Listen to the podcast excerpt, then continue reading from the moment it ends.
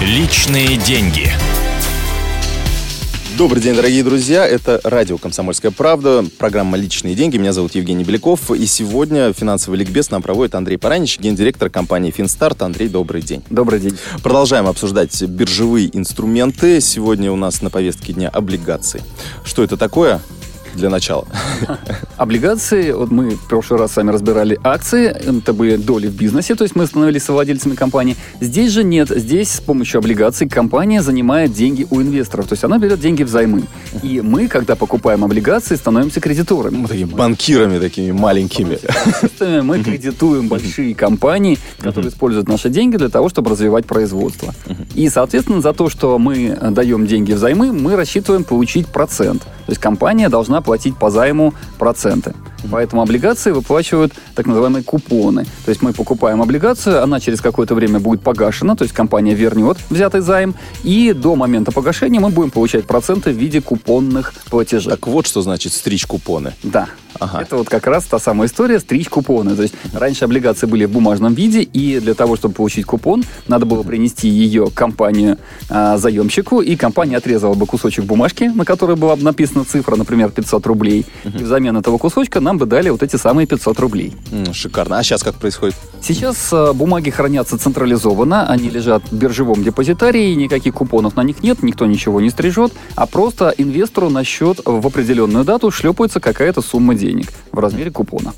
Примерно какие ставки сейчас, чтобы можно было сравнить э, с банковским депозитом, например? А, как, наверное, и в банковской системе, э, ставки по облигациям зависят от надежности компании. То есть, чем крупнее и надежнее компания, тем меньшую сумму купонов она может позволить себе платить.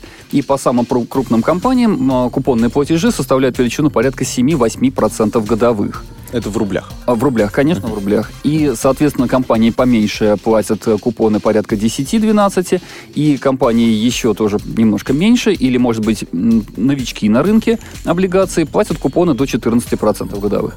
Что значит маленькие компании? Это компании, которые способны взять займы 500 миллионов как минимум, и, соответственно, способны вернуть 500 миллионов. То есть это не, не маленький магазинчик э, в, в подвале дома, это действительно серьезное крупное промышленное предприятие. Если сравнить быть, э, с банковскими депозитами, ну, я вот на первый взгляд не вижу э, каких-то явных плюсов у облигаций.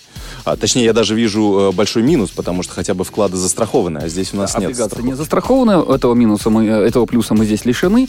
А, плюс в том, что обычно облигации имеют доходность чуть-чуть выше ставки по банковскому депозиту. Чуть-чуть это 1-2% максимум, то есть серьезного выигрыша мы получить здесь не можем.